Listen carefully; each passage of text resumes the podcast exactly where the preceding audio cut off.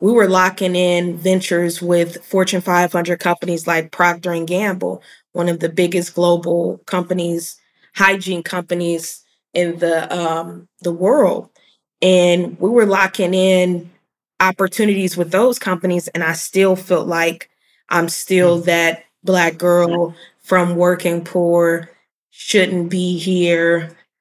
Um, this isn't for me. You know what I'm saying? Like this wasn't this wasn't for me. And so um I had to mm-hmm. figure out how to overcome that. Like even some and I think it happens a lot to a lot of entrepreneurs. It's like when the best seasons are happening, there's something else going on. Welcome to 20 Minute Leaders. Just sit back, relax, and learn from the leaders of today. It's a journey. Each one is different, unique, inspiring. Let's get started. This episode is powered by J Ventures, a community driven VC fund in Silicon Valley in partnership with Leumitech, sponsored by Homeward Ventures, Hippo Insurance, Upwest Labs, Synergy Global, Hillel at Stanford, Leap, Birthright Excel, Sarona Partners, and in media partnership with CTech. Welcome to 20 Minute Leaders. Meet Renika Smiley, founder and CEO of Generation Now Founder Renika J. Smiley first launched Generation Now as a LinkedIn networking happy hour event hosted at local bars. Her first events featured a diverse speaking panel and began with an audience of 40 to 75 young professionals in Igby's private second floor. Fortune 500 corporate offices soon replaced Igby's when attendance grew to more than 200. Renika J. Smiley, thank you so much for joining me all the way from Cincinnati, Ohio. How are you today? I am doing wonderful. Thank you for uh, giving me this opportunity to speak about leadership. Thank you very, very much, Renika. Um, you know, Generation Now. You know, I think that there's a, such an interesting story that I got to to to look into before we did this uh, episode together, and and I did compliment you that you know I think your last name is one of the best last names I've ever I've ever seen, and so uh, great great on that. But Tell me a little bit about, you know, Generation Now and how th- all of that started. Okay, so Generation Now, well, I'm I'm from Cincinnati, but I left Cincinnati mm-hmm. for a little while. I went to um I did a lot of traveling. I went to a couple of different places. Um, I wound it up in Chicago, Illinois, and Atlanta, Georgia for a little while um, you know, when you're in a new city, the only way you can really get to know the city is if you Google, find out what events is going on. And so um, in Chicago and Atlanta, there's a lot of young professional uh, events. There's a lot of networking going on. It's thriving energy, energy in those bigger cities. And so um, I ended up coming back home to Cincinnati after being a go in a go getter market, and I'm already a go getter. And I seen that there was still a big need for that for young professionals in Cincinnati and especially inclusion. Um, in Chicago and Atlanta, I can be in a place with people from different backgrounds, different races, diff- different sexualities. You can bump somebody by accident. They're like, okay, that, that's fine. Um, you know, sorry. In Cincinnati, if you bump somebody, they're like, oh, you know what I'm saying? Because they're not used to being in uh, a diverse and inclusive environment. And so um, I started Generation Now with a few of my friends. Um, they actually just came back to Cincinnati too. We started out hosting an event, just uh, like a happy hour networking event, and we had a panel inside yeah. of the bar where we had like corporate senior level mm-hmm. speakers speaking.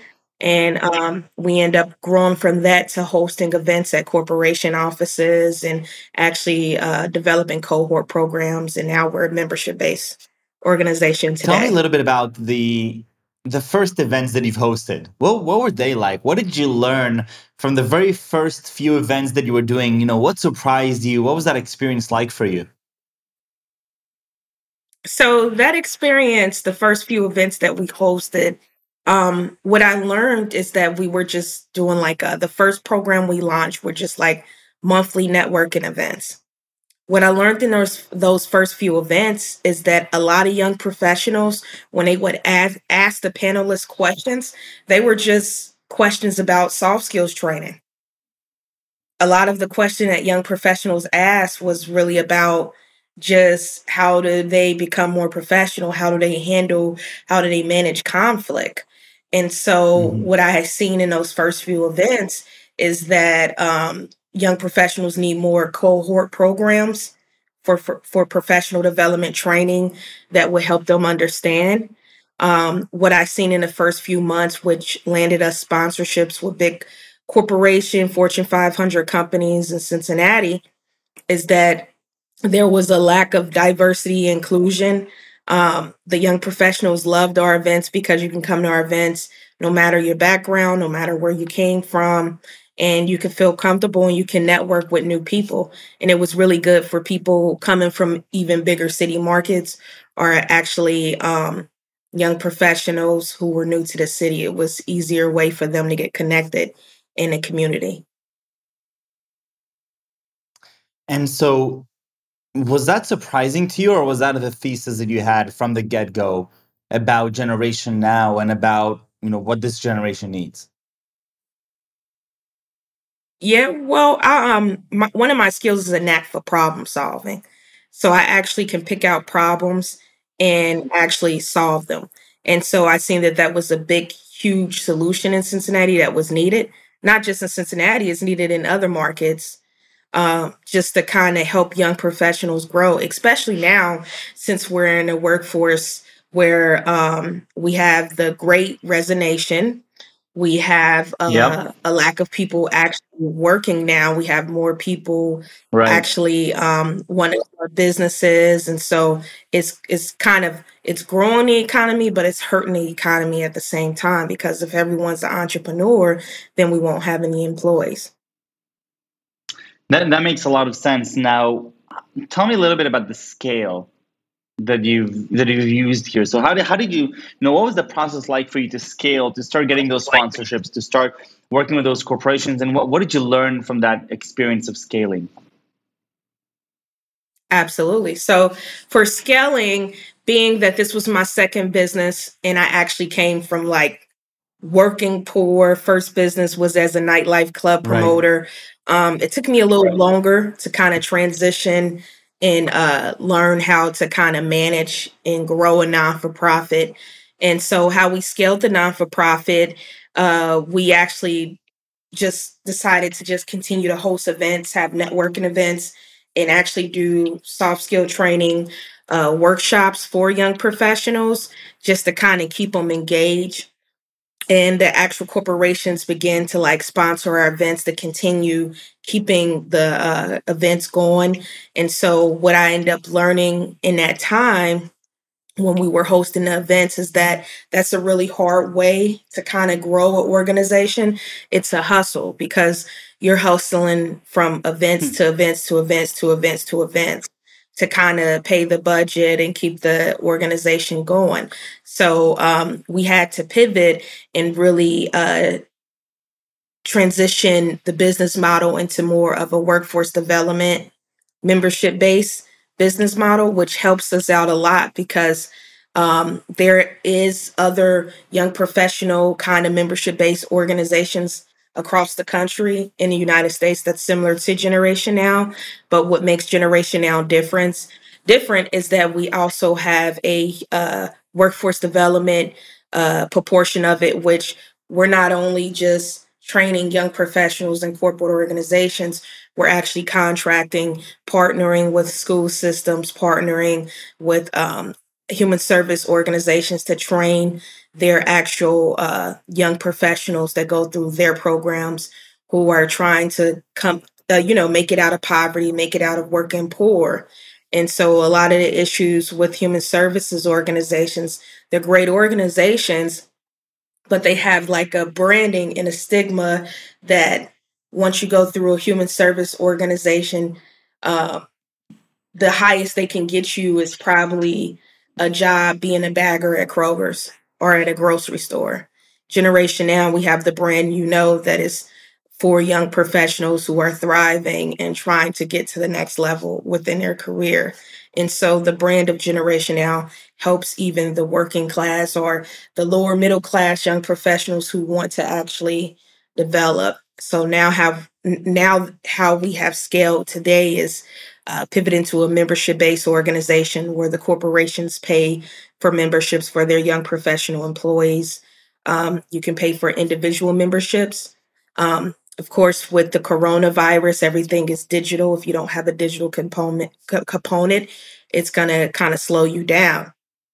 And so uh, we are creating right. now an application for Generation Now, the digital component, where once our members log in and you pay a membership, you can take courses, you can visit our job board, you can uh, you're welcome to come to workshops where you can meet employers who will run information workshops to let you know about job opportunities that are available. Um, and then you can network with uh, people on the website. Like we have the the uh, kind of like the Facebook, the news feeds, where you can kind of accept friends, meet people, and um, you can actually connect with people for like coaching or projects that you need or mentorship. If you're looking back and reflecting on, you know, the trajectory of Generation Now and what's happened there, and and the, and how you grew and expanded from events to a community to now offering these digital services and a digital community, a virtual community that is that that is here to empower this generation um, in in a much more impactful way than, than a lot of other organizations do. What what were sort of can you pinpoint some aha moments that you've had along the journey where you or your team members, you know, just something happened and you knew that there is a potential here, you knew that something big can come out of this if you just continue and push forward? Mm-hmm. Um, the aha moment that I had was actually about our digital component. It was um, actually an idea that we had in mind about two, three years ago. And um, that idea was uh, with my friend. He actually is a, a, alumni for the 30 under 30 Forbes list. He's uh, the founder of tech company Wiser. And so mm-hmm. um, he he went through the the um, Brandery Accelerator program in in uh, Cincinnati. And I remember when I was talking to BK Simmons, he was like, "Hey, you should probably create a digital component to what you're doing with Generation Now." And that was probably about like three years ago. And I was like, "Yeah, I think I could." And I'm actually still. I actually spoke to uh, BK a couple other day, couple of days ago because I'm like, I need some help here. I need you to help me. You you started and scaled your technology business to like five, ten million dollars I need you to help me with some of uh, the stuff that we're doing because we're getting ready to pitch for um, a few different capital opportunities to really expand a uh, digital component. So I, I, think that was probably um, the the best aha moment, and and it just was perfect timing with Cove, with um, a lot of jobs are now remote. Yeah. Cause, so now it's harder to connect with people. So we had to create something digitally to still connect with people. What was the most challenging piece of it all until now? If you're looking at the whole journey, what what is the most challenging thing that you had to overcome or still overcoming as an entrepreneur? Um, I think still overcoming as an entrepreneur, imposter syndrome, um, and bootstrapping coming from an environment where you don't have a lot of people you can call for help and you have to kind of um, figure it out financially or figure out funding yourself. Um, I believe the um, the most challenging piece was non for profit. In Cincinnati, it, it has got better in the last two three years, but Cincinnati lacks a huge resources for non for profits. So that was kind of um, one of the hindrance that we had with Generation Now, and a lot of non-for-profit organizations in Cincinnati. If you want to get a non-for-profit started, it was really hard. It wasn't a lot of resources available. But um, thankfully, for um, local organizations such as uh, Leadership uh, Council for Non-for-Profits, uh, One Source, and even uh, um, what's the other one? Social Venture Partners, who's actually pivot their models to help give more support to uh, to actually uh, non for profits, it, it has really helped us out a lot. Tell me a little bit about the the imposter syndrome that you mentioned before, because I think that is something that every entrepreneur has. I know every entrepreneur has, and I think it's something that you know is, is something that is always difficult to understand, difficult, especially for somebody who's not going through the entrepreneurial experience. But I think that is something that is so is so important to sort of understand and to say, okay, yes, we know we have it, but that's okay. We can still move forward with it. We can learn with it, and we can grow into it. What, what was that like for you, or still is like for you? Um, imposter syndrome now for me, it, it's still um about feeling like, do I know? Do I know? Do am I making the right choice? Am I making the right decision? Am I really hearing from the Lord? Because I am a woman of by I'm a woman of faith, so I follow God, and so um, I feel like He gives us the plan of what to do, and so I'm like, you know, that's why I reach out to like, okay, am I doing the right thing? I know before um, it was a lot of anxiety. I used to have panic attacks. Even in the beginning, when I was like, we were locking in ventures with Fortune 500 companies like Procter and Gamble, one of the biggest global companies, hygiene companies in the um, the world, and we were locking in opportunities with those companies, and I still felt like I'm still mm. that black girl from working poor, shouldn't be here. Um, this isn't for me. You know what I'm saying? Like this wasn't this wasn't for me. And so um I had to mm-hmm. figure out how to overcome that. Like even some and I think it happens a lot to a lot of entrepreneurs. It's like when the best seasons are happening, there's something else going on. But um, I know what has helped me out is uh, psychology, understanding a lot. Like I, I just recently was diagnosed with um, depression and anxiety. I didn't know that I had depression and anxiety. Wow. And now that I have uh, been actually learning how to deal with those challenges that I that I had just became aware of, um, now I understand. Okay, a lot of the things I were think, a lot of the things that I was thinking was more of um, less of insecurity because I'm thinking, oh, this is insecurity. Like, oh, this is maybe I have low self esteem. That's the imposter uh, imposter syndrome. When a lot of it was just anxiety. And so, wow. um, I- and that's what I'm going to school for now is psychology too. So um, I learned a lot is a lot of our decision making, a lot of the challenges that we have um, is really getting to the the nitty gritty of those issues and finding a way to unconditionally love ourselves no matter what we're going through. And so I think that's the um that's the most um coolest opportunity yet you can find to be able to be um the best version of yourself to perform with your business is really getting to the uh, the nitty gritty of the personal issues that's bothering you. This is all the motivational videos that you see on YouTube, Eh, all education, all the self-help books, that, that's all they're doing is helping you become a better version of yourself. So those distractions or the blind sides that you're having, they they won't bother you so much. So it, it's a lot of soul searching that you have to do, and a lot of it that I found out is is really just courage. If you were to go back in time and give yourself one one tip, from your experience, what would that tip be?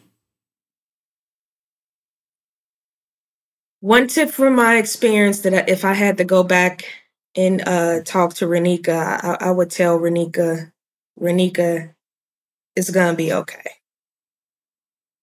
Like you're gonna get there.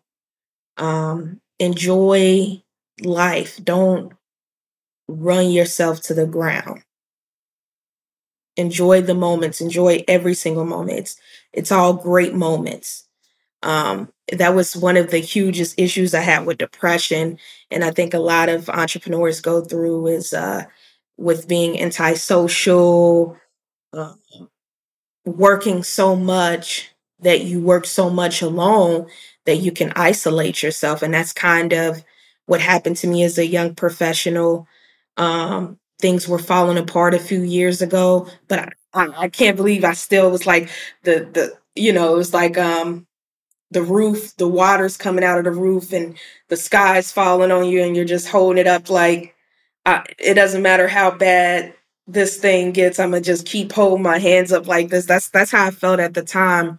But um, I ended up having um a mental breakdown moment, and I had to uh really get myself back together. I had to understand that balance, and I'm a Libra too. Um, but balance, balance is really important to really balance your life out and just enjoy those moments. Because uh, the isolation, being an entrepreneur, even being a CEO or a leader of a company, it can uh, really take a toll on you. So I eh, think that's what I would go back I, I wanna, it's going to be.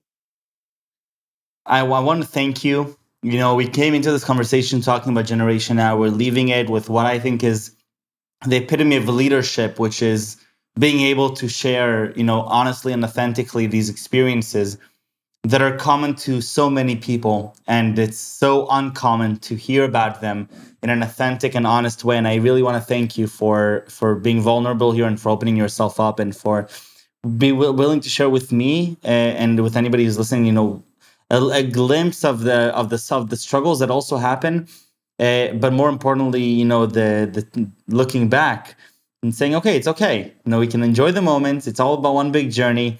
Let's love the moments and and uh, and if we truly enjoy them and, and harness them that'll be the best thing that will propel us forward. So renika thank you very very much. Um, again love your last name. I, i'm gonna I, I wish i had a last name like smiley i think it's uh, fantastic and uh, uh, leaving on an optimistic note and uh, best of luck with generation now. Thank you for all the amazing work that you're doing and stay safe and stay healthy.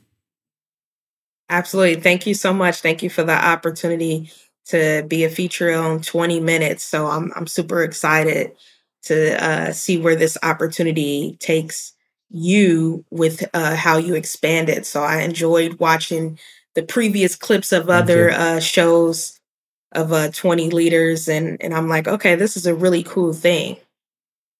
Thank you very really very cool much. I appreciate that a lot. Thank you, Renika. No problem. Bye-bye. I know Take you're going to go forward with that.